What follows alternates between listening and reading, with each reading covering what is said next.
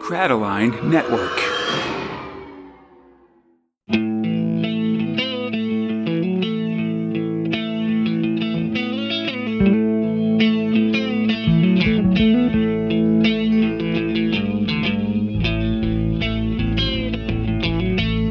I am the law, and this is the 32nd episode of Big Mag One. My name is Conrad. I'm my friend Eli. This is the podcast where two Americans patrol their way to the Judge Dredd magazine. This episode, we're covering the magazine for June, July, and August 1993. That's volume two, issues 31 through 34.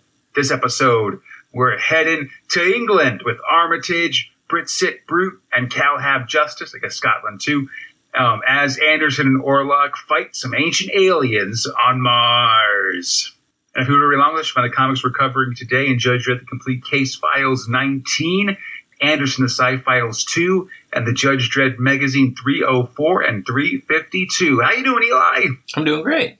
All right. Ready for some, talk about some exciting action here? Always ready for exciting action. Definitely. Yeah, we got some one-off Dredds. We got some silliness. We got a lot of Brits. Actually, a couple self-contained stories this time that I think is pretty cool. Yeah. Just sort of get in and get out with these guys, you know. Mm. No problem. Okay, here we go. Get stuck in with story one, Judge Dredd. Uh, got this. Um, we got a couple Dredd stories. I'm just put them all in one place. The first one is the Hottie House Siege. Script robot John Wagner, art robot Steve Brown, lettering robot Tom Frame. so, um, at the Hottie House, which is a hot dog restaurant in Mega City One, a bunch of dudes with robes and guns burst in. This is a sect siege. Oh, there's factional fighting, and and it goes on among this cult. Basically, people fighting about whether it's okay to eat hot dogs during the siege and stuff like that. Got to work out these religious differences. Yeah. Also, people talk about what a siege exactly entails. So, I mean, it's not a siege until the cops actually come and yell at us or something like that. Semantics. it's clear. What? Sorry, yeah. it's clear that the leader of this sect is a few screws loose um, as they open fire on random passersby. Soon the whole place is cordoned off, and Dredd demands that they surrender, but you'll never take the Sector 3412! Even though they're actually in Sector 33 and there's only 11 of them. Don't worry. Dredd's there with a lady judge named Perks and a fat judge named Lardaz. and Lardass is hacked into the security tapes. We learn these guys are a breakaway Gruddian sect, the branch Moronians, who um, practice progressive lobotomy, burning out bits of their brain to honor Grud because ignorance is bliss. We learn their leader is David Wa- uh, Wat- uh, Wakovitz.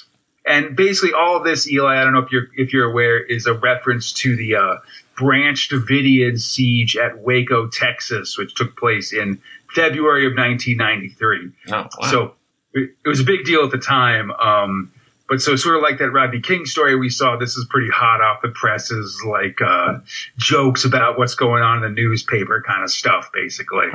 Very interesting. That gives that puts a new take on it.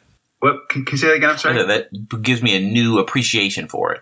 Yeah, yeah. I mean, the Branch Davidians didn't practice like brain surgery, Right. but they did have like a siege that was like a whole big deal and like a you know political Right. thing at the time. Yeah. And it makes this uh, makes this topical now. Now it's like it's Exactly. part of history. I'm witnessing. exactly, exactly. So like Branch Moronian is like Branch Davidian, like Wakovitz, like the sieges in Waco, Texas, that kind of stuff. Mhm.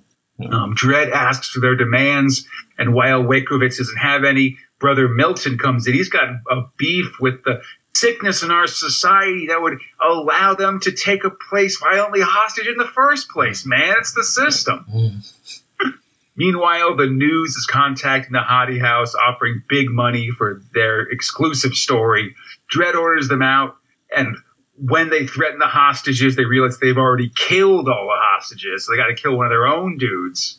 And as they then have a lot of difficulty, and, and so as they do that, they also have a lot of difficulty just explaining what it is they stand for, I guess. And it seems like, you know, if they just don't answer their demands, these guys will just kill themselves, like sort of execute themselves in the next couple hours. Hmm. Dredd won't stand for this kind of lawlessness, so instead goes to assault the Hottie house.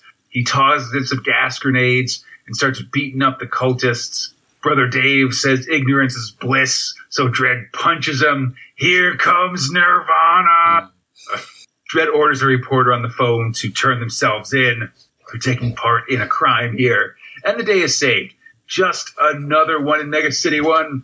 And man, these guys are dumb. Just a little rip from the headlines action here, I Yeah. guess. I don't know. Okay. I felt extra nerdy on this one because, well, first I I liked it. I liked that everything was kind of um, uh, tongue in cheek. Uh, Lardass Mhm. was uh, a Lardass. Perky was very perky. Yeah. Dredd was very Exactly. dreadful. Uh, but um, at some point he puts on. Um, I feel like a nerd because there's a point where Dredd is on his uh, uh, motorcycle, his uh, lawgiver, right? Is that or is that the gun? Master. The Law, lawmaster. Giver's the gun, master's the bike. Got it. Uh, and he puts on his uh, respirator, but he just kind of puts a visor down. And I was like, he's supposed Yeah. to pull the top It's part. supposed to be a the- badge. Yeah, Right, absolutely. Absolutely. So I was like, uh, yeah, you know, inconsistent with the mythos, but you know, I'll, I'll let, let it pass. So I've reached that point with Judge Dredd. Oh, right. That's a rite of passage, buddy. That's the the rite of passage of being like, no, that's not how it works. it's a big, big line to cross for sure. well, well, welcome to the next stage. All right. Moving on, our next Dredd story is the Al Capone story. Script by John Wagner, art robot Jim Vickers, letting robot Tom Frame. First time we've seen Jim Vickers, the artist. Up a few, a few more times in the Meg and specials and we learn that mega citizen Al Capone was born in the south side of Mega City 1 in the Frank Nitti block. And Frank Nitti, just so you know, was one of Al Capone's, the original Al Capone's top enforcers back in like Prohibition days in like the 30s or something like that. Al Capone, big crime boss in the old times. Um, He's a nice, peaceful kid, much to the chagrin of his rough and tumble father, especially in comparison to the hell beast kid Herman Schwartz next door. Al grows up to be a smart but reviled child, while Herman spends a lot of time in the Juve cubes. To try to toughen Al up, his family moves to the Joe Bananas block in the north side of town, and Joe Bananas is the uh, sort of the crime name of the gangster Joseph Bonanno. And the Schwartzes do the same under the mistaken impression that the block would be nice and peaceful. Oh no. the boys become firm friends, Herman defending Al and Al doing Herman's homework. Al works at his father's junkyard, and his father is ashamed that young Al wants to study and become a lawyer. Why can't you be a delinquent thug like that Herman Schwartz? Herman's tough, but we see him going toe to toe with Judge Dredd and losing because he's not that tough. Right. No one is. Indeed, yeah, exactly. And it seems that that he was only that uh, Dredd was only in the area because he's there to deliver a good citizen a good citizenship award to Al Capone. Like, oh, like we, I meant to give you this, but this kid pulled a gun on me on the way there, so I had to arrest him too. For a second, he offers um, Al a chance to become a lawyer or, or, or become a judge, I should say, but then he deems him to be too much of a wuss to be a judge. You're too good. Later, co- college student um, Al attends a dance with his nice girlfriend and meets Herman working as a bouncer. At the dance, Al gets beaten up, and Herman then takes those attackers out back and guns them down. And all this happened on February 14th, which is, of course, St. Valentine's Day. And there's a famous, like, massacre, like gangland killing that's called the St. Uh, Valentine's Day Massacre as well. So, sort of, you know, whatever these little crossovers, I guess. Dredd's on the scene once again, and he and Herman fight, but again, Herman's not that tough and gets 12 years in the cubes. 12 years later, Al is a lawyer in the Michael Milken block. And this is a little bit of a spoiler, I guess, because Michael Milken was a financier who went to jail for selling junk bonds. Hmm. But suddenly Herman's appears again on the run from Dredd once more. Dredd guns Herman down and he dies outside Al's front door, lamenting his old name. Oh, I wish I wasn't Herman Schwartz. I wish I had a crime name like yours, Al. Al reveals that Herman actually was Al Capone. The kids were switched at birth. Mm. But that doesn't matter because Dredd is actually here for Al Capone, arresting him for tax evasion. Because, again, in the past, the real Al Capone was arrested for tax evasion when they couldn't get him on gangster charges. And so, once more, Al Capone is in jail for taxes, as it should be. Dun dun dun. that was that's a fun one. Yeah, this is some. fu- I don't know. I like I like a story where Dredd's kind of a minor character. I guess this is just very much like a, a pair of mega citizens having weird lives, and Right. Dredd popping in every now and then. To just beat the So, like, shit out you know, of some somebody. Arrest one, Right. arrest one or both of them. Right. I, was, I love how the guy kept getting beat up, but every time he sees Dredd, he's like, "This time for sure, I'm gonna beat him," and it's not not even close. Like he wasn't even like you No, scratch the guy. Just, yeah, wins instantly for sure. but I also like um I like the uh, going through people's entire lives. Like they were babies, and all the way Yeah. till you know they're uh, adults. I guess, and I guess Dredd's been on the force for that long, so he does have a couple, like, or no, probably a, a fair amount of like crate of cradle to grave perps or whatever. wow. Yeah. Yeah. So next Dredd story, bagging the Bhagwan, script robot John Wagner, art robot David Millgate, letter robot Tom Frame. A man named Mr. Deadeye gets let into a hotel room by a robot bellhop and starts setting up a rifle and tripod. Meanwhile, reporter Nirvana O. Kravitz is at the tomb of the unknown citizen, which is this like statue that's like a stick figure being crushed by a judge's boot, which I think is pretty excellent and we see crowds lining the street for the arrival of Bhagwan up for Majimi, leader of the cult of Cow Taoism, who's coming to do a ritual of some sort. It's a secret. The judges are out in force to protect him as we see another sniper setting up on a nearby roof.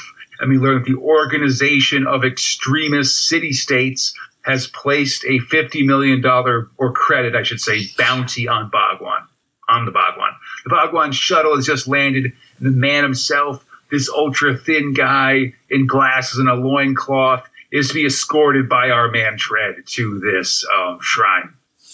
Bhagwan be- bends to kiss the tarmac, and in doing so, narrowly avoids getting hit by an assassin's bullet. Dredd takes the assassin out, loads the holy man and his two assistants onto a nearby match tank to get this over with. He calls the chief, asking that this be called off, but it's um, but doing so would be terrible PR, and um, even though the Bhagwan doesn't want people to be hurt because of him either, but it's out of our hands. We got to keep it going. Judges are arresting people at the monument as a boy genius readies some homing missiles, and an older couple prepares to sacrifice themselves the plastic knife to to stab the Bhagwan. He arrives as ju- as we see judges clotheslining a would-be attacker who's got a mace and Dredd's taking out various snipers and stuff like that. Just constantly under threat here. We see the guy on the rooftop gets blasted. The elderly couple pulls their knife to stab him, and Dredd just sort of grab like, "Get- "Get out of here! This isn't even really a threat, you jerks." Um, and the kid gets his missiles off, but Dredd blocks one with one of those like food domes from a fancy restaurant that they like hide, hide the food under, you know. And then he also smushes an ant that was in the Bhagwan's way because he doesn't want to hurt like even a single insect, whatever. Mr. Deadeye manages to hit, m- m- shoots from a hotel room and shoots Dredd's knee, but gets exploded by a hover wagon for his troubles. Now it's finally time for the Bhagwan's watering ceremony as Dredd is being bandaged up. And it's the whole thing's just watering a daisy on this memorial. Oh, it's not very like amazing at all. It's a pretty lame ceremony. And because of this, Dredd gets tossed into an H wagon. And that's all she wrote. Get out of here before I kill you myself. but this was a good, I, I don't know, I like, this was a fun kind of madcap, like Judge Dredd story, I guess. Right. Like, I kind of like Mi- Millgate's, um, like how just how he drew all these different mega citizens and their different looks and like you know motivations built in and stuff like that. That, that was pretty interesting. Yeah. No, uh, yeah, it has a lot of um, energy, color to it. Um, Mhm. uh, so yeah, I think the art style is very funny. It's very um, what is it? I don't know what era it would be, but it reminds me a lot of like graffiti, street art type of thing. Mm, Um, yeah, it's got yeah, could kind of converge on that for sure. I Right. agree. But I did like um, I just like how annoyed Dredd was the whole time. Just you know, hey, walk this guy from here to there. Everyone tries to kill him, and it's one of those things where um, he w- wasn't going to die anyway. If Dredd wasn't there, this guy would have just somehow miraculously survived all these assassination assassination attempts. Uh, Mhm. yeah, no, he kept because he kept because the Bhagwan did keep just sort of accidentally avoiding getting killed several times. You're right. Yeah, that that's his power. Uh, Yeah, Yeah. definitely. so Dredd was just a mechanism for that uh, for that power. Yeah, So right. Chosen by fate, whatever. Right, exactly. so I, I love I love when they show a higher power in Judge Dredd. It's always fun. Absolutely. Yeah, Grud himself. Right. And I also And like Dredd losing a knee. That's fun. it's crazy. He did take some damage. Yeah, Mhm. rare, Mhm. rare time. Or no, I guess Dredd gets hit actually. He, he gets hurt a fair amount, I Mhm. guess, but Mhm. comes back every time, Mm-hmm. tougher and angrier. And that takes us to our final Dredd story, basic Dredd story, I guess, which is a Slick Dickens, Dressed to Kill, Part One. Script robot John Wagner, art robot Joustis, letting robot Tom Frame. So, Eli, we last saw Slick Dickens get arrested by Judge Dredd in Prog 505 of 2000 AD, which was back in 1987. And there's a twist here, which I'm not going to tell you right now, but I, I assume we'll see next episode.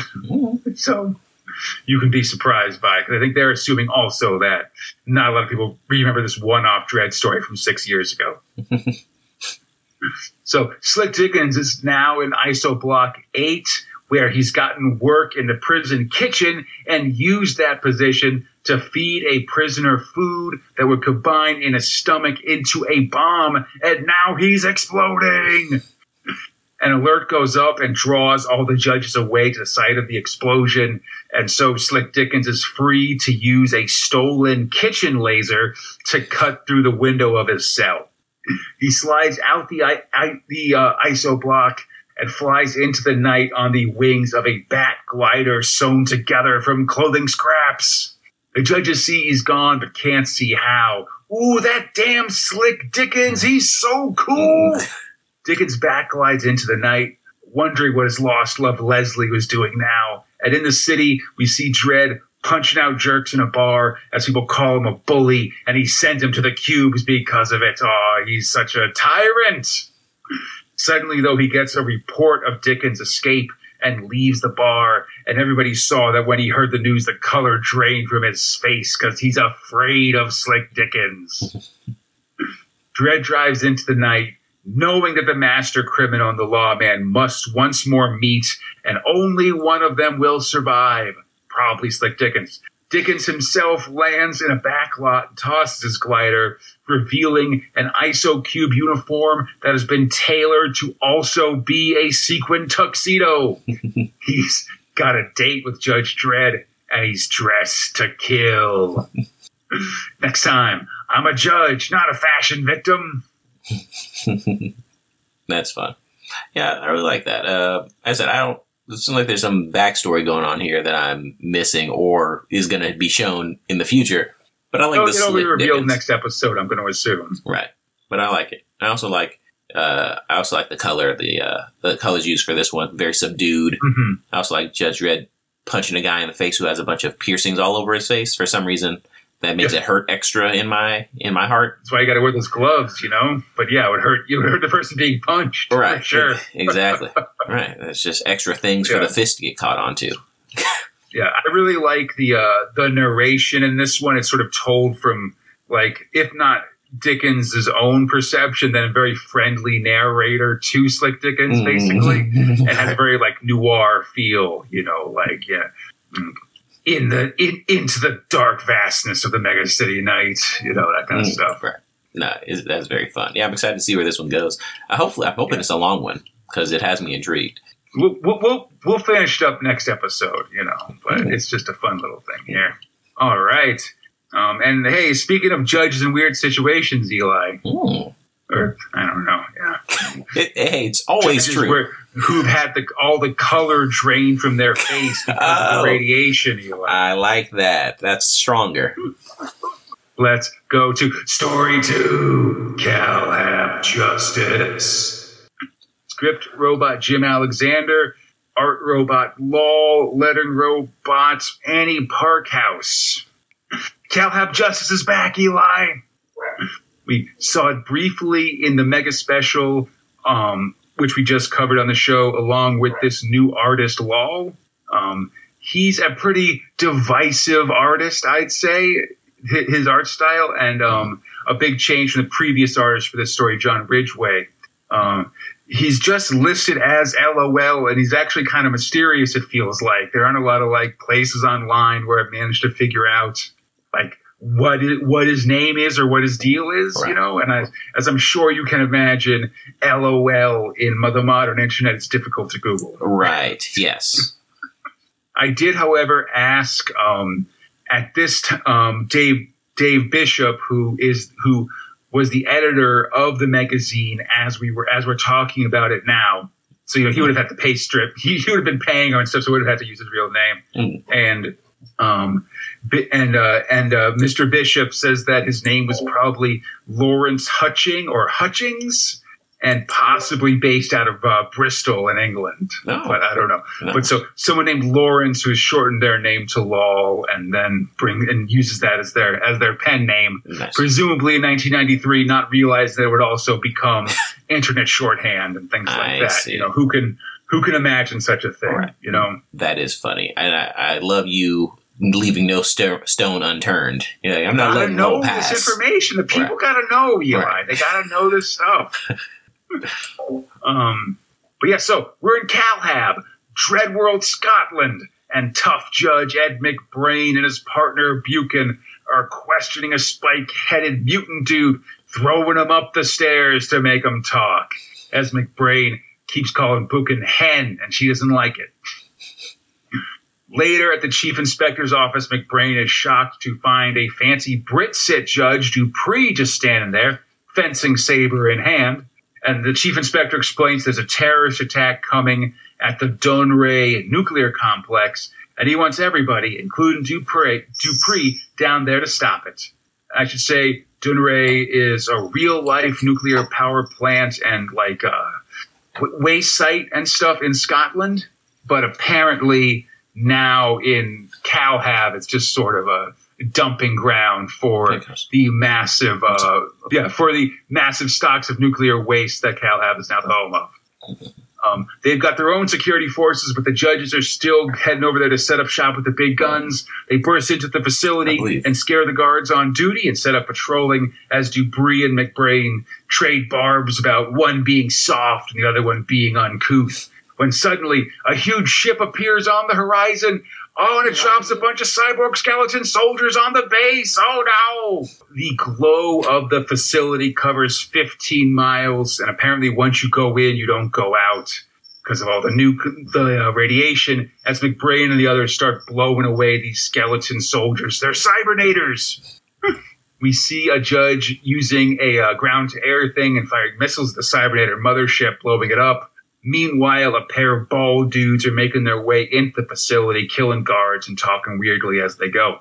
Outside, the battle rages as MacBrayne gets a call for assistance and snags Buchan and Dupree and Dupree to come help out. Elsewhere, in the Clyde estuary in Scotland, the chief inspector is looking at a dead body. The dead body of Judge Dupree. But then who's in the nuclear facility with MacBrayne? At that facility, Dupree's put on a rad suit. Calhab, just, Calhab judges don't need to wear them because of all the natural radioactivity in Scotland Okay, okay. and they head in.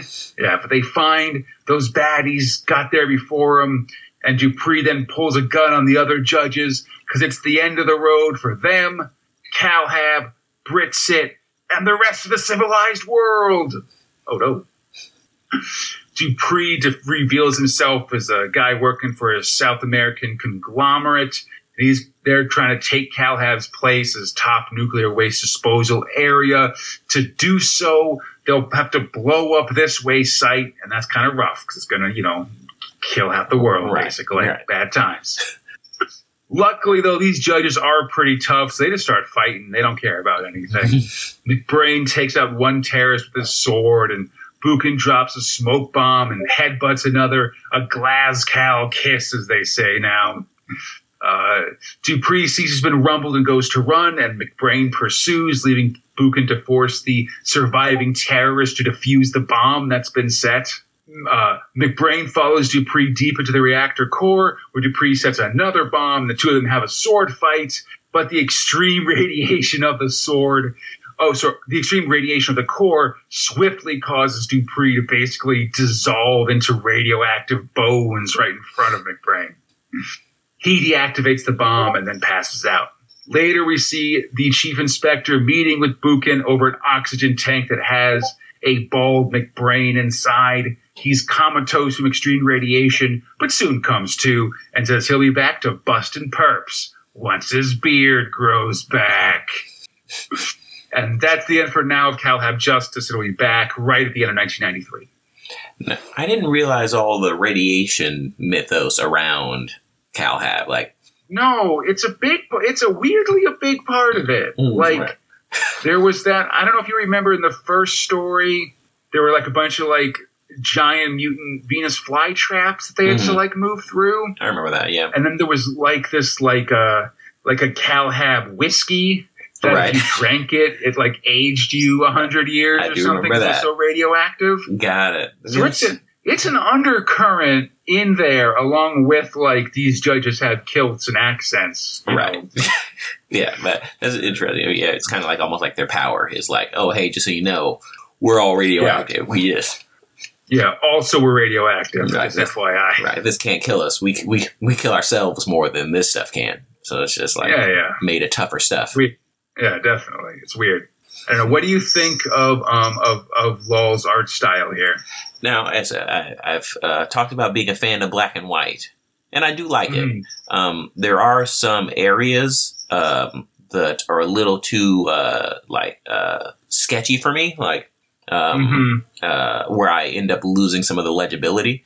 That's always my big Yeah. thing. Is I need to, you know, it has to be legible. I have to be able to see what's going on, who's talking, where's that, where are they, um, and Mhm. just due to the sketchy style, some of that is hard to identify. Yeah, yeah, I would I would agree that like legibility is a problem Mhm. in these in these stories of just figuring out whoever you know who's who, where they are in relation to each other, Right. what's going on, and Right. stuff like that. especially with all the action that goes on. Uh, there's times Yeah. I'm like, wait, did they switch? Is that that person? Did they change scenes? Yeah, and and I think there are times where that can be cool, where you kind of don't know what's going on Mhm. exactly. You just kind of got a sense of the action Right, and stuff. Mhm. but I think when it when it's too pervasive, it just becomes confusing, and Mhm. that that's not as good. I think. Yeah, yeah. So I, I think it, you need a, a master negative space in order to really bring the style uh, uh, Mhm. uh, to its full potential. But as I said, I think it's a it's a great start, and you know, um, I don't know. Um, I'm looking forward to see more of this artist. I'm wondering if their Yeah. if their next piece they're going to uh, lean further into their art style or uh, what's going to happen. Yeah, let's keep an eye out for it. I, I, know uh, Law will be back for the next Calhab Justice. So Nice, perfect. see how they're doing then. All right. Now let's stay. Let's move a little further south from Calhab down to uh, to Britsit itself with story three. Britsit Brute. Script about Robbie Morrison, art about Nick Percival, letting about Ellie Deville. New story, new thrill here. Um, and I should say that apparently originally this story was called Demolition Man, but the name was changed because of the forthcoming uh, Sylvester Stallone movie. Mhm.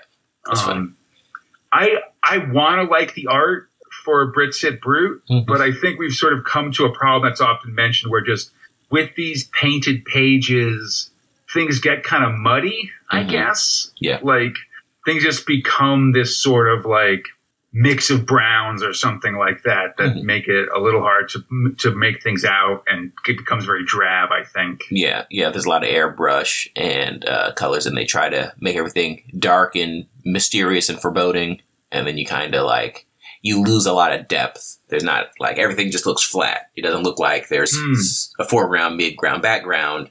It just all looks like it's all on a wall painted. Yeah. Yeah, yeah, that's that's a good point for sure. Awesome, man. You know, I'm trying to figure out these terms and things. Appreciate it. yeah. So at the Britsit Financial Center, the current the or financial sector, the currency speculators have moved on to more tangible forms of combat beyond just financial stuff. As Dr- Judge Arthur Co- Conan Newt, the Britsit Brute, arrives on the scene. His uniform has neither sleeves nor an undershirt. He's very cool. The narration boxes are a sort of psycho are a psych profile of Newt, but they're clearly being given under physical duress, mm-hmm. saying, and it says it like, oh yes, he's so calm and well balanced. Please don't hurt me. Mm-hmm. And also the last surviving member of the search and attack squad of Britsit, the SAS. And in real life, the SAS or Special Air Service is like this branch of the British military that's like the commandos and stuff like that, like the Green Berets or Delta Force or whatever. Newt blows his way through the financial sector, and then we see um, his new boss, Judge Major, based on the uh, current Prime Minister of England, John Major, who's chewing Newt out for his over the top antics. He's very cop on the edge, like, you know, I got the mayor, the DA, and the newspapers up my ass mm. about you, mm. Newt. You can't blow up the whole financial sector. I get results.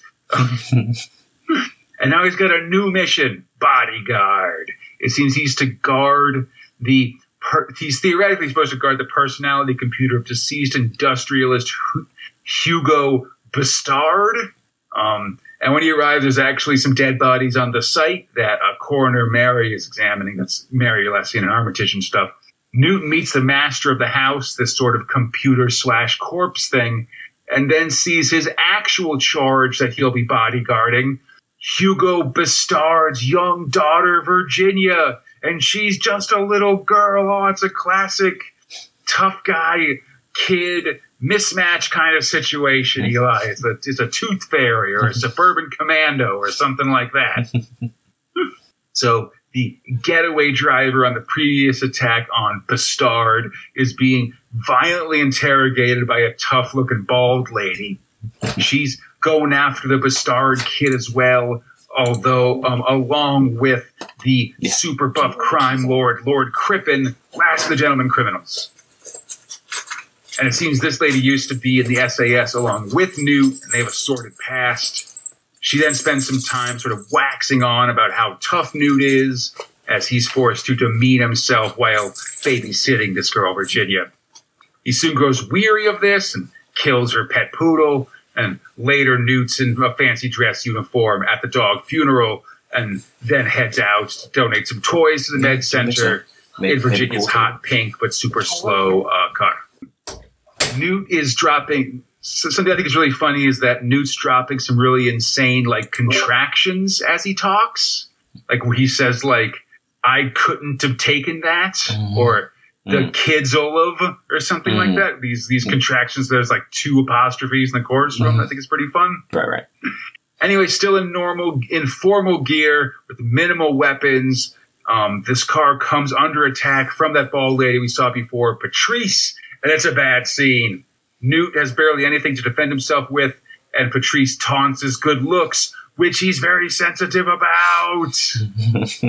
it seems she's a, form, a former SAS member as well, and when she left, she became a top supermodel. And but while there's plenty of backstabbing in the fashion world, Eli, she prefers the literal kind of backstabbing, stabbing people in the back. Later, it looks like the perps grabbed the girl and are holding her hostage. So a newly rearmed Newt is going after them despite having been shot in the head and stuff like that. It's just Right. flesh wound. He's fine. Right, right. He gets in this cool plane and goes flying into Lord Crippen's base, which is this old disused giant church, using one of Virginia's poodles, uh, um, surviving poodles as a decoy, though it doesn't last long, and then blasting his way through a stained glass window, which means that for the rest of the story, he's like covered in glass shards in his body and stuff. Um, and he calls out Patrice. Crippen, the gentleman thief, prepares to show down with Newt, but the SAS man just shoots him in the face, Indiana Jones style.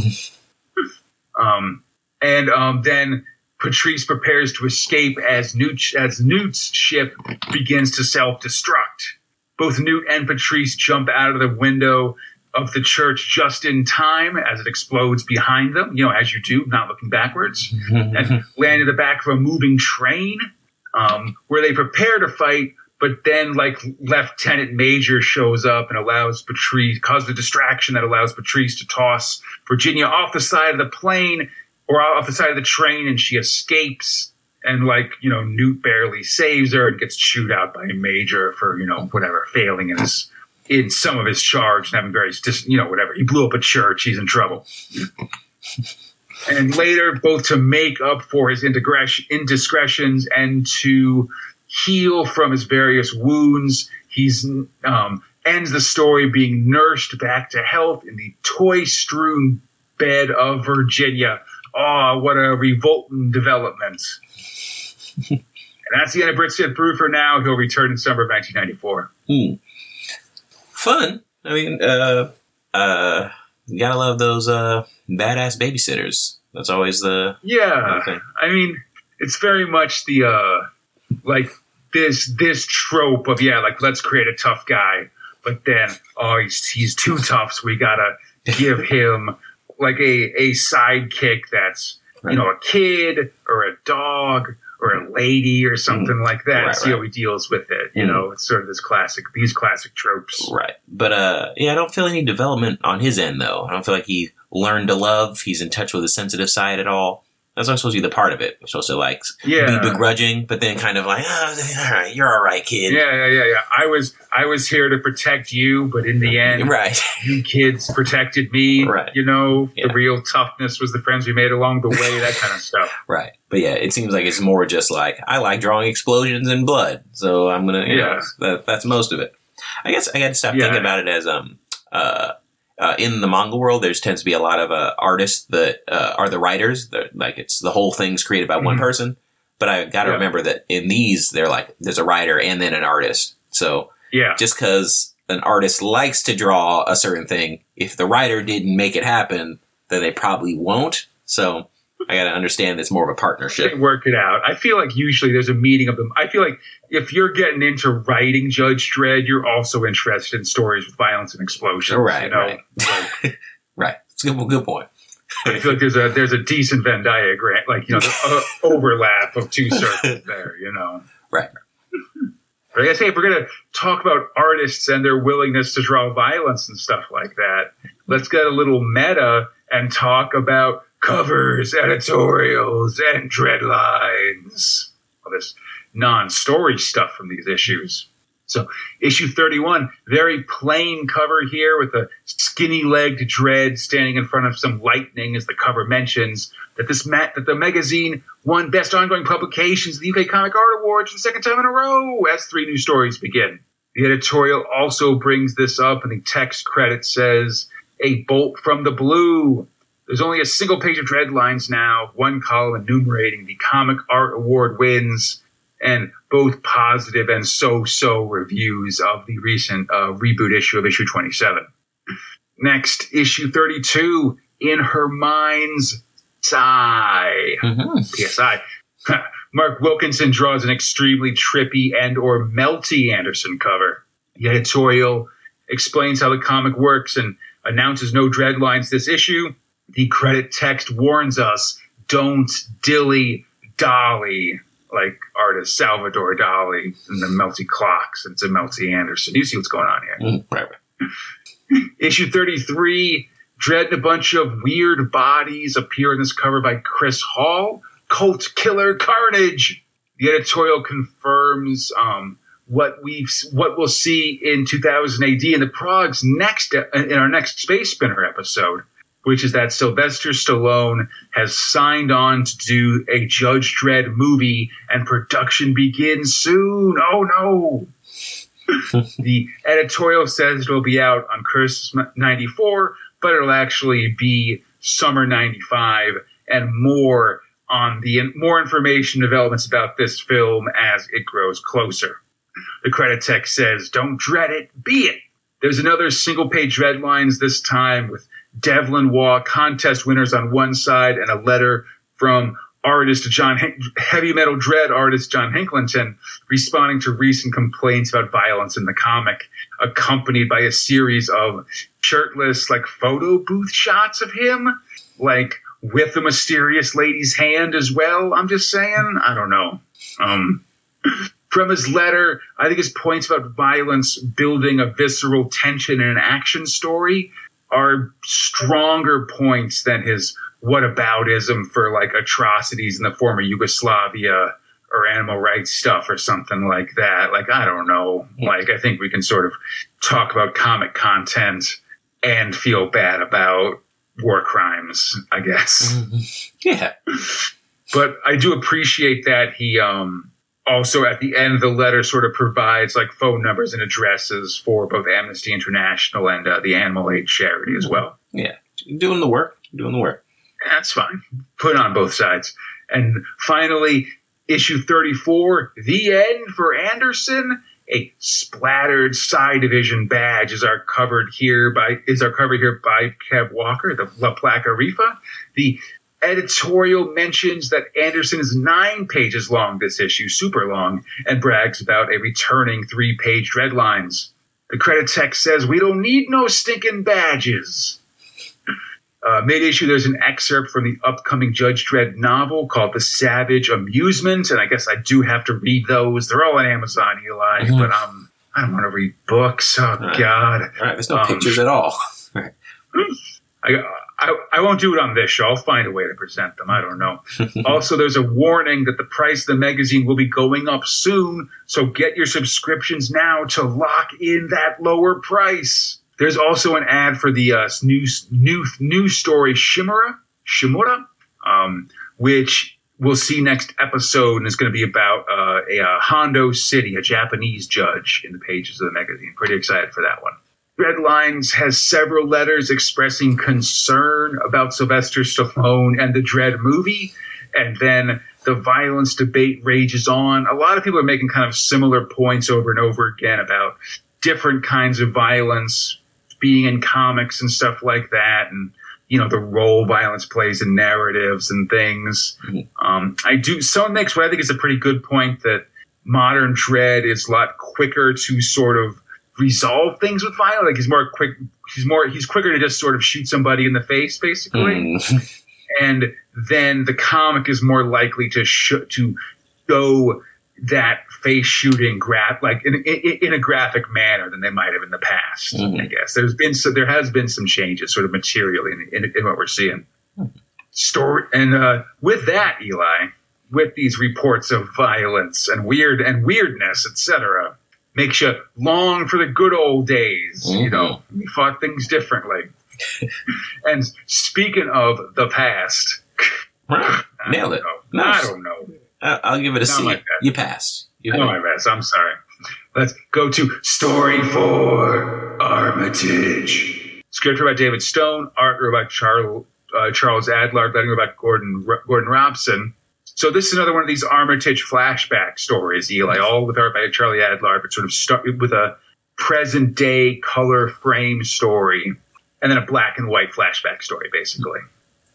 Um, and the frame one for the story is in 2116, which is actually two years after the last full Armitage story, with Judgment Day in between and zombies and stuff. Um, we see a shadowy figure in a glowing pyramid at a place called Zipco being given some paper files from the old days of Britsit, while um, and we see pictures on them of both Inspector Armitage and a young man wearing a headband who turns out to be very young Armitage. and then we flash back to black and white, and it's the year 2080, still the distant future, which is seven years earlier than our previous Armitage flashback and 36 years from the present day in the comic. Every decade, he just gets into some stuff. He's doing some stuff. You know, we're seeing seeing how it goes for sure. In this period, a civil war is broken out in England with the emergency military government trying to wipe out opposition, and Armitage is fighting back against it in the LLA, the London Liberation Army. Um, we see um, Armitage and his uh, like resistance cell shooting up some dudes on the street, and Armitage and Leora, who is that lady from the previous Armitage flashback that got killed by that uh, Draco, some whatever San guy. She, she got killed by him in the in the medium future, Mm, Eli, in right. 2087. But in 2080, she's still just she's younger and helping Armitage out in this resistance Let, stuff. us hope they develop her Um, character a little more. I guess yeah, we're seeing a little bit more of her backstory, I guess. Right. And th- those two and their buddy Miko are taking part in this LLA attack, and then they uh, spread out from their um, from their base in an apartment building, leaving the residents that normally live there tied up inside, and then split up in the city, dodging patrols as uh, Leora ditches the gun that was used in their attack. They eventually ride, uh, meet up back at a rendezvous point on Cat Street.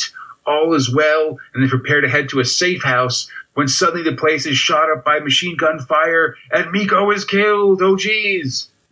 We barely knew you.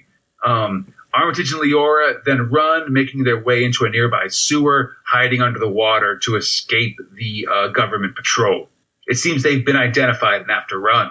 Later, we see they're at a camp where Armitage has found some guns and fake IDs, and his fake ID has the name Armitage on it. We don't learn what his real name is, and Armitage is the name he assumed at this point as part of the uh, Civil War fighting. Leora cries over the death of Miko, and soon the pair are making their way to the checkpoint to escape the city. It's the north checkpoint, which is the weakest of the checkpoints, and the pair go as far in as they can and then just start shooting their way out. And it seems to be working as they make their way to a like, you know, futuristic helicopter kind of thing and fly off into the night. Hours later, they're still flying as Armitage is still trying to figure out how to land the damn thing, but that's soon sorted out as they're targeted and hit by a, a ground to air missile. They crash into some ruins and Armitage hits his head, passing out. It comes to a few days later, and he and Lior are in custody of a bunch of judges. Whoa! Though their uniforms are still very simple and far less ornate than modern ones. These are like proto early judges, Eli, still Mhm. taking the country over.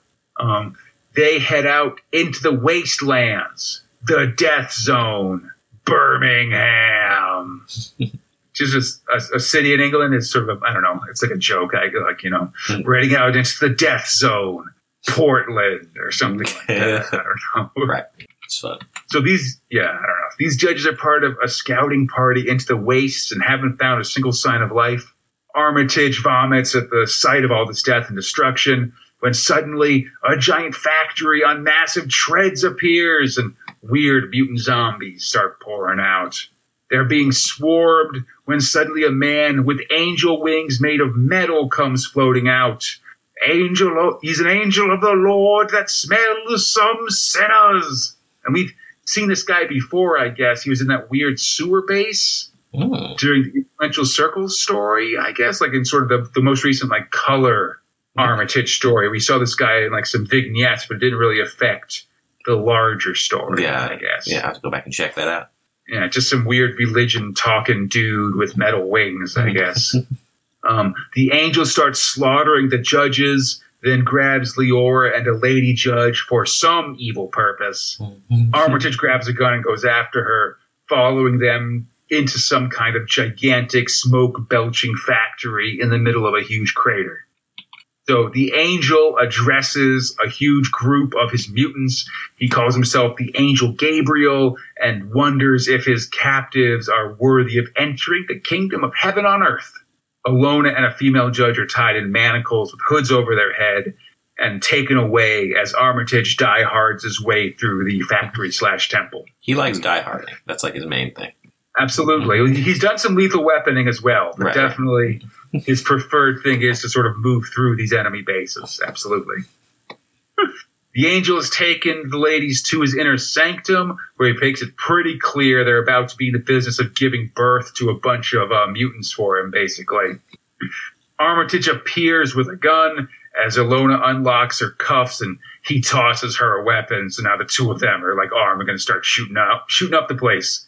They open fire. They hit the mutants and shoot the angel who gets shot in the eye specifically and then go to run. They make their way out of this base passing horrifying abominations in the tunnels and onto the death streets around them. They run for hours to the ends of the death zone where they rest, and Armitage cooks up some at home napalm just because he's kind of got a feeling, I guess. That's what I do when I'm when I have a weird feeling, Eli. Just some home cooked napalm just in case, you know. Um, and but although you know, I guess I can't fault Armitage too much because he's right.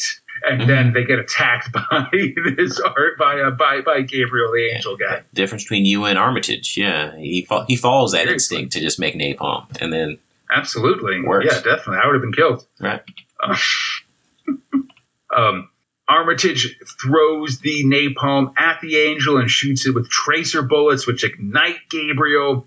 And so they sort of leave him for dead, basically. And then spend the next week or so slogging back to judge controlled zones.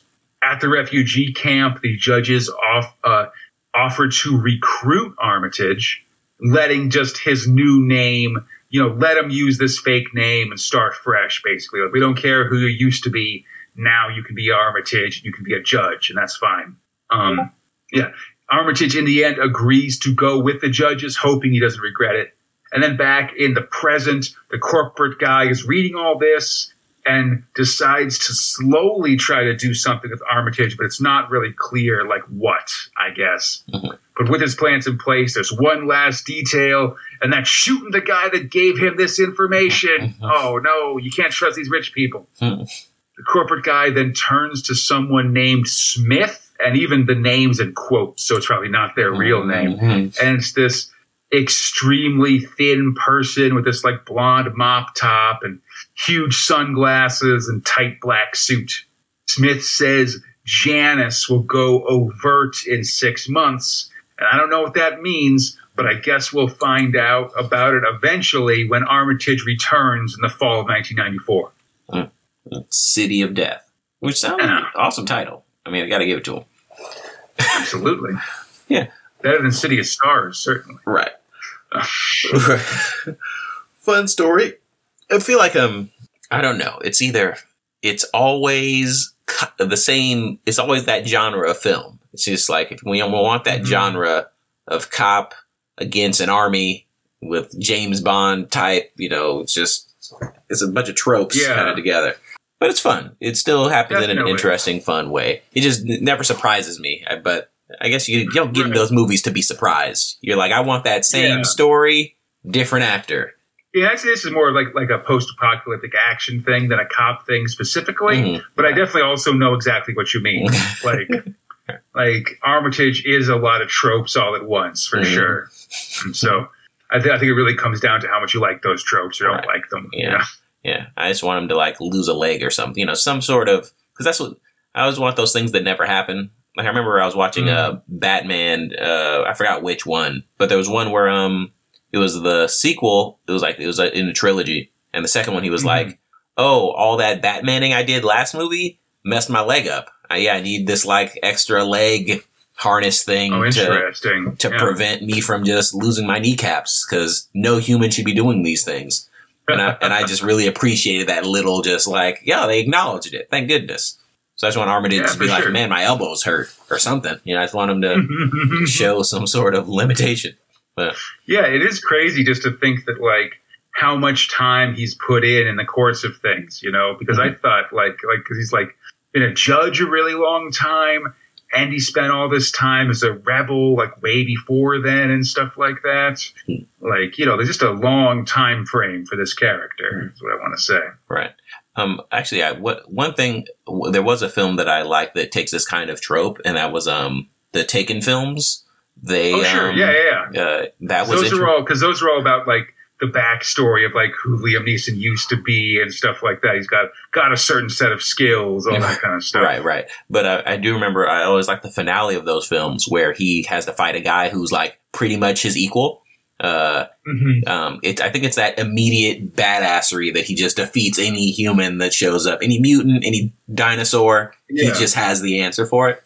So I just, I just want him to struggle a little bit more in some of these uh, interactions. It's true. Well, I mean, I guess like yeah, I, I again I agree. Although I do think like last time we sort of saw like even when he, like when he went up against that like crime boss guy, Mhm. like even when he won, he's still lost Right. because the bad guy like killed his killed his girlfriend Right. or whatever. Right, You know? but that always that, but I still took that as like fridging. It was just like we need that for Yeah, yeah, Armitage to be absolutely. more peppered. Like okay, but uh, as I'm still I'm still enjoying it, still enjoying the ride. Uh, but yeah, I, I just always Yeah, think I those fun. things. Yeah, you can. I mean, yeah, you can see the see the wires a little bit with. Armitage if you kind of know your cop tropes or whatever. Right. But hey, speaking of ladies in peril, Eli, Hmm. it's space. it's story five, Anderson's Psi Division. Nice. This one had me uh, hooked while I was reading it. Yeah, no, this was a fun one for sure. Script robot Alan Grant, art robot Kev Walker, letting robot Steve Potter. All right. We're at a mysterious site in the head on Mars. Um, and we just found out that a soldier judge is actually ex Sovsit assassin Orlok. It seems he and his cronies came to Mars to escape notice.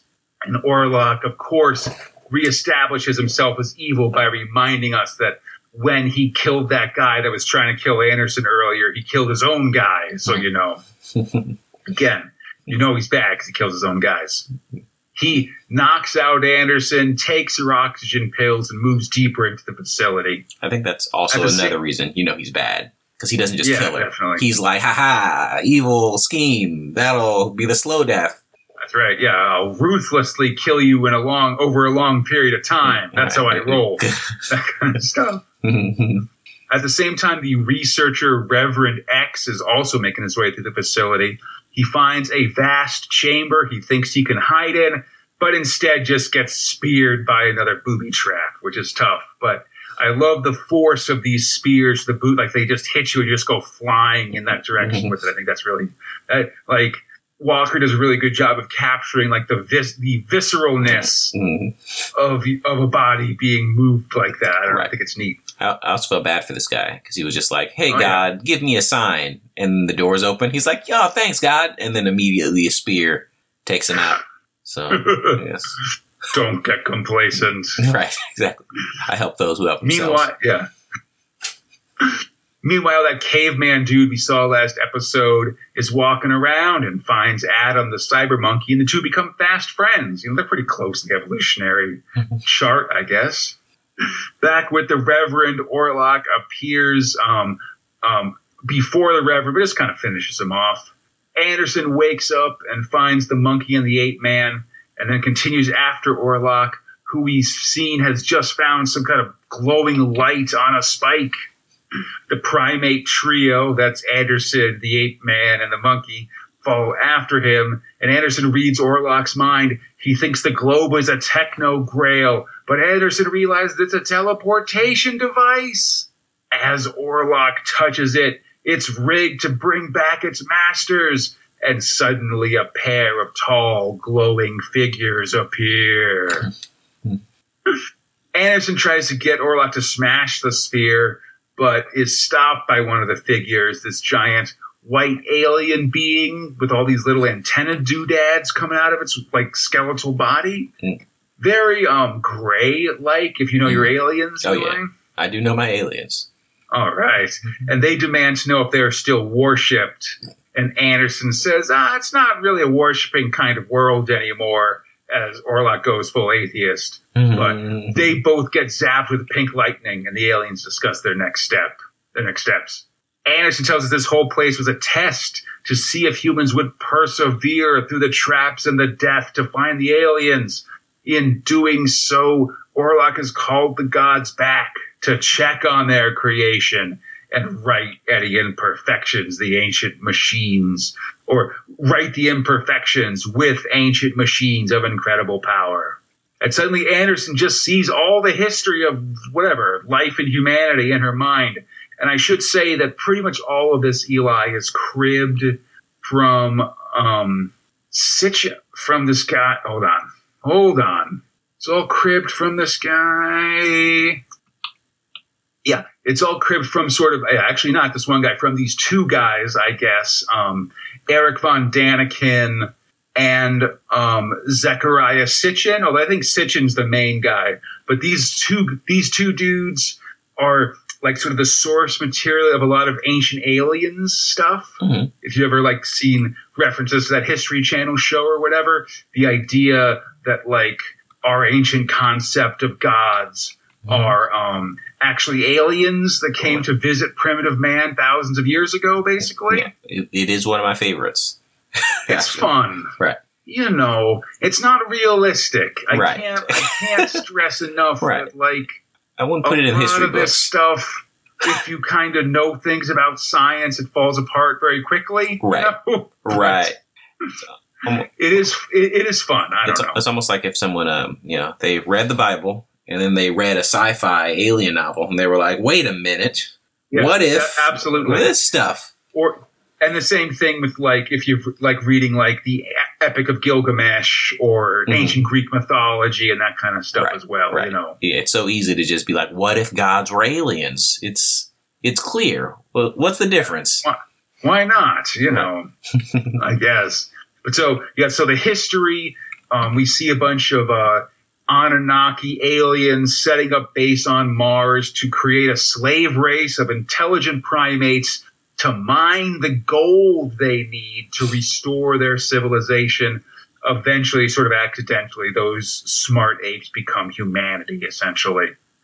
Um, and I don't know. I always like I've heard this theory a couple of times, and the fact that it's sort of just gold and not some sort of weird like future, like unobtainium or something like Mhm. that, seems a little lame to me. I guess. Right? Yeah, Um, gold's weak. Right. but so the Anunnaki are upset that humanity has become intelligent but remained savage and violent, led by emotion and not reason. They mentioned that they've come back a couple times to destroy humanity. They took out Atlantis, Sodom and Gomorrah, and Lemuria. And that's a real like Star Trek rule of threes there, Mhm. Eli, where like you know the, the Star Trek rule of threes is like, oh, he's one of the great composers like Bach, Beethoven, or Thor Gzok the gruesome or something like that. And this is like, you know, two sort of fictional, um, like mystic cities, Atlantis and Lemuria, then mixing in Sodom and Gomorrah, which most people have heard of from Right, the right. Bible, you know. They say they've culled humanity many times before, now they must do again. Um, and in a sort of, I'd say, a kind of cheating series of identical portraits of Anderson and Orlok, like this is very much the same two images over and over again, you Mhm. know. But we see the two judges recall their stolen childhoods. You know, we go over again Anderson's abuse by her father, her guilt over killing him, and then these physically and mentally brutal indoctrination of the Justice Department. Then Orlok about how he was given over to the state at an early age and forced to literally fight for survival in a gulag. He's got like a very um whatever, you know. they sent a hundred of us out with only food for ten. I became a wolf preying on men Right. Right. kind of stuff. Both were taught the credo, my city, right or wrong, and killed to enforce that belief. Both seem to feel grief about what they've done, but it's too little too late for the Anunnaki. Like, oh, you feel bad now, huh? You should have felt bad a thousand years ago, you jerks. they compare humanity to Adam the talking monkey. Basically, like, hey, if you made a bunch of talking monkeys and they started killing everybody, you do something about it too, right? Right. know, it's hard to disagree, I guess. And they say humanity is out of control, spreading corruption and evil across the galaxy, but no more. Humanity will be hunted down and destroyed, starting with the planet Earth. Oh, actually, start with Mars, Eli. I'm not going to lie to you about that. Don't actually start with it. Thank you. I was like, I might have, I must have missed that part. Yeah, come on. What are you guys doing? Outside the face of Mars. And I can't stress enough that I love that this whole thing's taking place inside the face of Mars, Right. Eli. It's It a great location. but outside the face, the judge forces are planting explosives to try to get inside as Anderson tries to argue her, her humanity with aliens. And she's like, hey, we make mis- like, you know, we make mistakes. We're human just like you. And the Anunnaki, like, we aren't human, Mhm. lady. You guys are weird and gross. We don't Mhm. like you. Don't compare us to you. Like that, the fact that you're just, that you're merely human is part of the problem, frankly. right. Orlok wonders if they'll let the two of them become the new Adam and Eve. Don't flatter yourself, buddy. Um, and outs and outside the judges prepare to blow the explosives, but then a light starts to erupt from the face of Mars. Like we see like big like lightning bolts coming out of its eyes and mouth and stuff, enveloping the judges near the face and then spreading out across Mars. It cuts through Anderson like she's made of smoke, the death scream of the million people living at the Eden base as they die as one. And we see images now of Anderson grimacing in pain over the wreckage of Eden. She's powerless before this destruction, and she wonders if this is what her friend, the empath Corey, felt before she killed herself. We see Orlok and the ape man also respond to the effects of the aliens, and then Orlok whispers to Anderson, saying that there must be something they can do to stop these jerks. And even though she's suspended in air through telepathy or something, Anderson notices that Adam the monkey is free and psychically calls out to him. he needs Adam's help, but first he asks, like, hey, you know, if would would there really be something that would require that where you where you would kill like smart monkeys like me? and Anderson says she wouldn't kill him. Mm-hmm. She wouldn't kill anything. But I'll mention that that's not a full answer. Honestly, Right. I don't know if I can take that to the bank. right. Anyway, Adam does agree to help. He grabs Anderson's lipstick, which you might recall was the only item that she kept when they made her drop all of her weapons at the Eden checkpoint. But this lipstick itself is full of stumm gas. Anderson, uh, meanwhile, recognizes the truth. Hey, these guys aren't actually gods. They're just regular folks who had a million more years to get their act together compared to in comparison to us. That's not fair. Come on, guys are jerks. She has Adam break the vial of stumm stumm gas at the feet of the aliens. It does nothing. Oh no! Yeah. And they aren't very pleased. They don't even have noses. Blast. What? They don't even have noses. What, what was she even Yeah. thinking? Poor planning. Mhm. You know, got to think this stuff through. But yeah, it has no effect. They blast Adam and uh, chastise Anderson, like, oh yeah, you would sully a lesser race, a, a, a, a, a lesser species with your violent ways, humans. You guys are ridiculous. um, they prepare to finish off Anderson and Orlok, but and then take out Earth when suddenly that caveman guy shows up. He grabs a nearby rod or something that's just sort of hanging out there, I guess, and starts beating the shit out of these aliens. they weren't expecting the low tech approach, and he just kind of nakedly bashes their brains in with his primitive strength. He then cradles his friend Adam's body in his arms as Orlok and Anderson tumble to the floor, free of alien control. Anderson comforts the the ape man as Orlok taunts the aliens and shoots one in the face when it does that sort of you know horror movie thing where it comes back up and it's still alive. And he's like, ah, shoots in the face. Um, the dying alien then falls back onto a console, triggering a self-destruct mechanism as you do. The ca- uh, the whole place starts to explode, but the caveman stays behind and is enveloped in fire as Anderson and Orlok just barely manage to es- to stumble out of the exploding face as it blows up behind them. Again, not looking back at it, gotta be cool. Later, in the Hall of Justice in Mega City 1, McGruder and Dredd listen to Anderson's audio report. She doesn't know when or if the aliens will return, but she's seen too much to keep being a judge, and she resigns. Proper cop on the edge stuff, Eli. She also returned her badge and gun when she sent this message. I appreciate it. right. Um, and we learned that Orlok escaped and is back on the loose. Of course. Yeah. Ah, definitely. Her report ends with a personal message from Dredd saying that, you know, I'll explain what happened someday if you don't arrest me first. And then she like blows him a kiss and says like, ciao, Joe. back on Mars, Anderson doesn't know where she's going, but she can't go back to Earth. And she can't stay here on Mars. She wants to reclaim her lost humanity, and luckily, there's a big galaxy to go do it in. So let's get star traveling. And that's sort of where we leave it here. Honestly, we'll get a brief epilogue to this story in our next episode. And then Anderson will be back for real for some star adventures in spring of 1994. So spring of next year. Nice. And that's the other story. What, what do you think, Eli? Uh, I really like that one. Um, I kept uh, coming to the end of the books and uh, being like, "Oh no, is that it? I got it. Where's the next one?" So I kept being like, uh, uh, uh, "I really enjoyed that story. I, I think it was." You know, I do like. I always love that mythos. I love the aliens starting humanity and being gods. But Yeah, um, that's fun. The ancient alien stuff for sure. but yeah, I also really love seeing what type of psychological tor- torment they can put Anderson into. Like, it's always like, all right, we want you to kill. Absolutely. Right, all right. There's this Christian guy who just thinks everyone should be happy. We need you to kill him. And then, like, all right, now we need you to uh, deal with the sins of all of humanity throughout time and argue Right. with these aliens about their validity. So, I, uh, I always love seeing whatever Anderson has to deal with this time. Um, Totally, yeah. Listen, any way, whatever lengths you have to take to make Anderson cry, I appreciate. right. You know, yeah. it's very much the focus of what we're doing here. Right. like this Anderson project in the magazine. You know, Right, but uh, I but should yeah. say also. Oh, sorry. Go ahead, please. Oh, I was gonna say, um, I also, uh, I said me connecting with Anderson the most. Um, I like her getting more and more responsibility, more and more baggage, because it just makes Mhm. like, what's she gonna do next? Now that I know, like, she's been dealing with all this crap. Totally.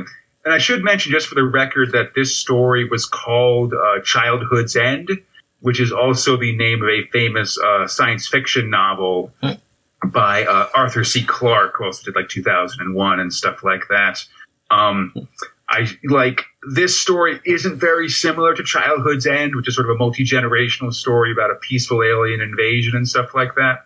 But um, and, and like I said, does owe a lot more to uh, Zechariah Sitchin's work, just with the Mhm. like that that Anunnaki, like calling the aliens Anunnaki and uplifting them to mine gold is very much Mhm. sort of the the key sets of his um of his ancient alien mythology specifically. That's fun, I don't know.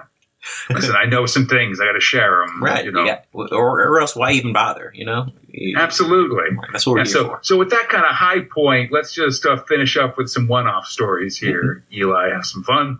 Starting with story six, Mega City One. Script wrote about Si Spencer, art about John Richardson, lettering about Gordon Robson. This is sort of a random tale of Mega City One, I suppose.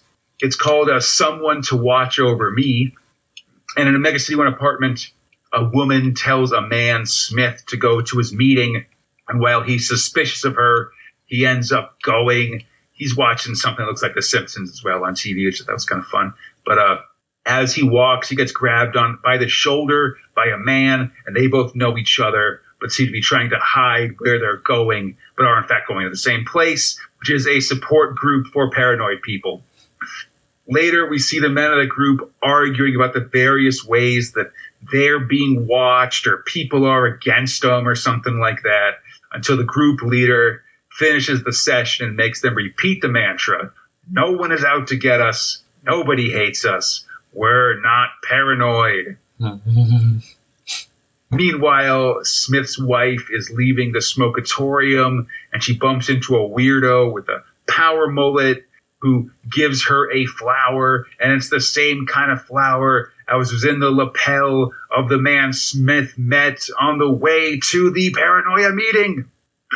She's late getting home, and Smith sees the flower on her like coat and just starts having a crazy paranoid fantasy about his wife cheating on him with a member of the group and stuff like that. Oh, it's bad times.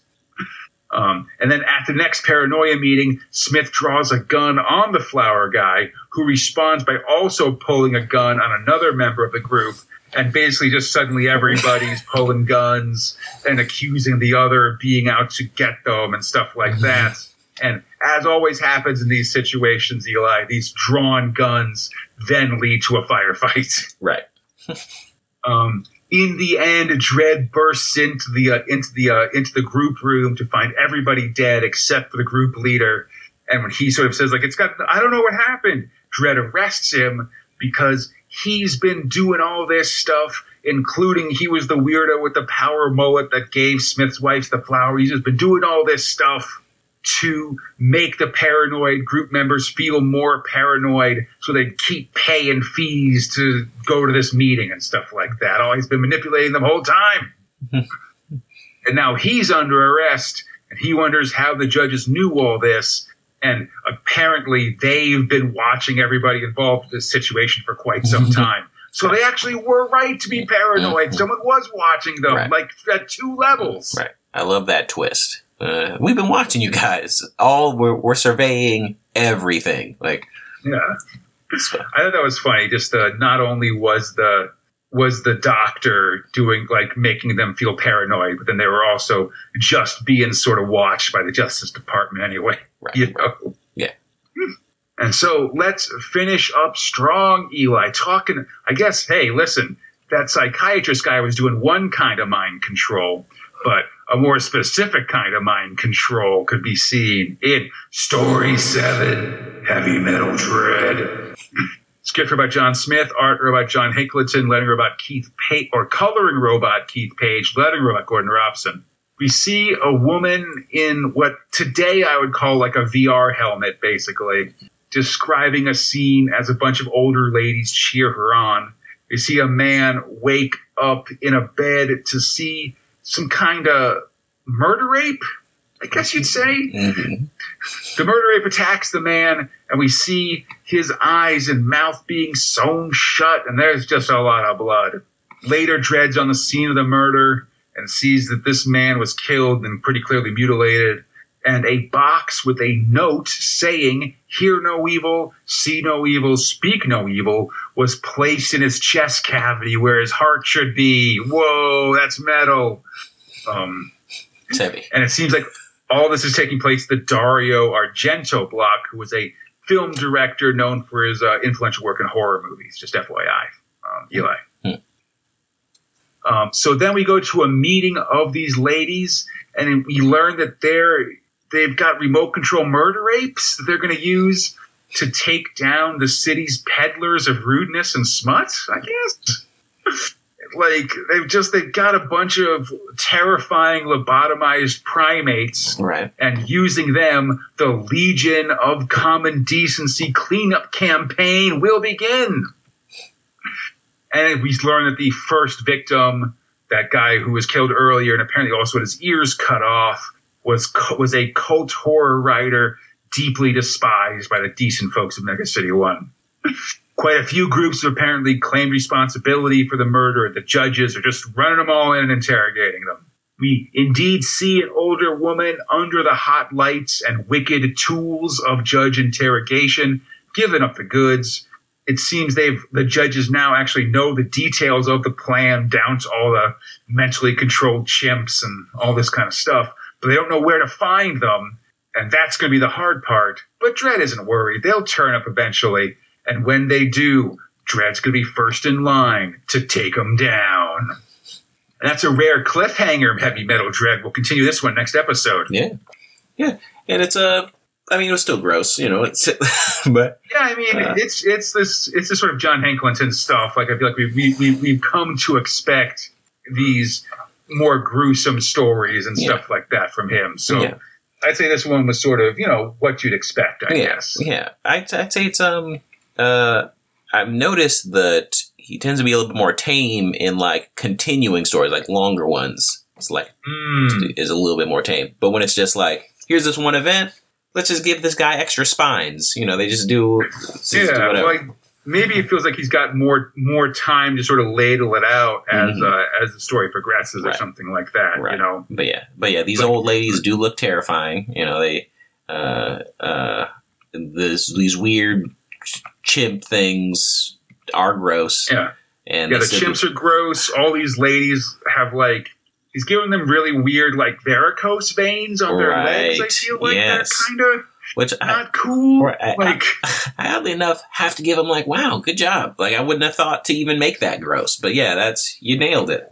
no, they all got real weird legs for some reason. Yeah. It's a lot. You You've know? got a gift. I'm learning to like appreciate it, but I still, uh, yeah, I wouldn't hang up any of it in my house. Is the that's no, yes, exactly. You'd be you'd be starting a conversation with people if you did for sure. but I guess with that, Eli, we've finished our stories for this section of the Judge Dredd magazine, and I must know from you what are your top and bottom stories. Well, uh, luckily, um, uh, Anderson's story was an easy top for me. I really liked Nice. the story as well as the artwork. I was digging all that. Um, yeah, I just want to. I just want to know more about Anderson. Tell me more, Anderson. What's going on with Hey, you? We'll, we'll get more of her, so Right. definitely, you know, it's, it, it's definitely coming for sure. Um, I want to give um, eh, eh, just I guess it's an aside.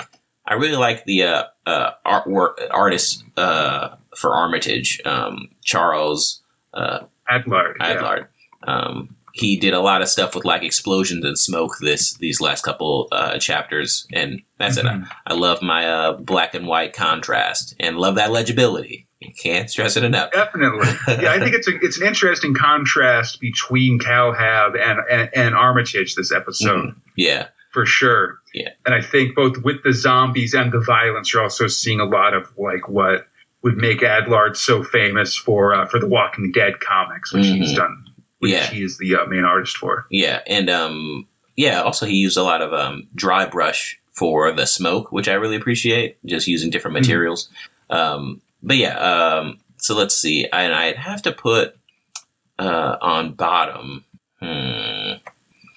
I think because it's either Britsit Brute or um, Calhab Justice. Uh, Mhm. But I'm worried I'm just leaning too hard on like particular categories. Like, um, for example, Calhab Justice is just that lack of legibility is a very, very big issue for me as an artist. So, and I'm like, Yeah, for sure. so I don't know if I'm just being too hard on it. But then Yeah. also, uh, Britsit Brute, like, uh, the art felt flat and the story was, um, I just didn't really grab me. Like, uh, maybe it's just because Mhm. the characters are also fairly flat. It was just like, I'm a big guy, I punch stuff. Well, here's your mission. I'm a kid, I'm cute. And then, like, all right, that's. I Oh, what a wacky, what a wacky odd couple. Oh no! Right. Yeah. um, so if I have a poem, I, I I can't forgive the lack of legibility from Calhab Justice, so I'm gonna have to put that on bottom and uh, you know uh, send a letter. I guess I don't know what to do about it, but uh, Yeah, no, yeah, definitely. Uh, uh, uh, notify your representative. right. Awesome. uh, I think for me, um, I will definitely join you with Anderson as my top. I like that story a lot. Like, gave me a chance to talk about my ancient alien thing, which you know, I, which, which you know I like. waiting to bust that out. Oh man, I I know so many things and they're all bad. But uh, um, so yeah, definitely, I like that story a lot. And again, yeah, yeah, opportunities to make Anderson cry and things like that. I feel, you know, I'm in favor of it for sure. Um, for my bottom, I was, I also didn't really care for Calhab Justice. Like, it is a hard comic to read, I'd say, just to sort of figure out exactly what's happening. But I think in the end, I might go with uh, Brit Brute for this one, Mhm. just because I really, I also didn't really like the uh, like the muddy colors of that. Also made it hard to figure out what was going on in a lot of cases, Mhm. and like the like tough guy with a kid plot is so tri- is fe- feels so like trite and overdone to me Yeah, that I just like I just gotta like be like, no, this is no good. Like we gotta do better than this, guys. right. know? Yeah, at least put a little something on it. You gotta do make it a dog or something. Make it a, make it like a little cat. I don't I know. don't know about that, but like it's just sort of it's just so Tron. I don't even know how you'd fix it, honestly. Mhm. Like I just don't like that that plot line. You know, whenever it happens, I'm like, oh, okay, this is I can skip this. You know, this is not Right. fun. Right. I don't skip it when it's in when it's in the when it's for the podcast, but like you know, it means that I think the last version of this there was like a movie with like Dave Bautista where he had to take care of a kid, and it's like, all right, like I know that I know every beat of this movie. I'm just going to skip it. You know, like I know exactly what's going to happen. Right. What is it? Um, there was a, a video game and a movie. Um, I believe it was The Last of Us was the Mhm. video game. They did a good twist on it where it was like yeah, this girl and humanity, and then the guy like chose the girl over humanity. They're like, well, Right. I'm keeping her. This is f my mission. I thought that was cool. yeah, no, Same yeah. thing- I'm not saying that that it can't be a cool trope, or Yeah. that if you do something with it, like you know, it can't be interesting. I, Mhm. I guess it can, but You gotta, yeah, No. you gotta do something. You gotta, yeah. but but then that's something that like is hailed as a big deal as Mhm. opposed to Right. like Yeah. just another action movie. Right. You know, like the action movie every action hero every action star has to make at least one of, you know. Right. Yeah. And I think um, uh, for reading by who doesn't play video games, if you watch Logan, they pretty much follow Mm. that same story pretty much. Uh, Yeah. I think I'd say Logan is a good version of it as well. You Right. Know? Like I don't, you're, you're you're you're bringing up these exceptions that you Right. prove the rule. that, you know? but that's what I mean. I wanted to give them some examples of like ways that you Totally. maybe make can make it work. Um, oh yeah, yeah. Well played for sure. Uh, but I, Eli, I only know- reasonable. I, I- don't appreciate it. I only know those two. Uh, other, other than those two, everything's the same. Right. Totally. No, fair enough. Absolutely. All right. I hope everybody enjoyed the show. As always, you can find Big Meg One on iTunes, Stitch, the Google Play Store, Spotify, or our podcast site at BigMeg1.com. Feel free to contact us at BigMac1 at gmail.com. And 2080 forums or our Facebook, Instagram, and Twitter pages. For all those, check out Big Meg One with one written out, and you'll find us. And feel free to drop us a rating or review wherever you listen to us, or suggest us to somebody who's looking for a cool podcast. This show is brought to you by Steve Green, Robert Hardingham, and your friends in the 2080 forums. If you'd like to join them and help support the show, we'd appreciate it. Please check out our Patreon at patreon.com slash crowdalign. That's our podcast network. And there you can support the show and get a ton of excellent rewards. Come back next time as Hershey and Treasure Steel team up. Chopper returns. We'll check in on Anderson, head to Hondo to meet Shimura, and at last head to the Olympics with the taxidermists. I'm so excited for the taxidermists. Right. You, gave- you gave me a lot of things to be Until excited then, about. I'm Connor. There you lie, and we are Big Meg One. Rocket.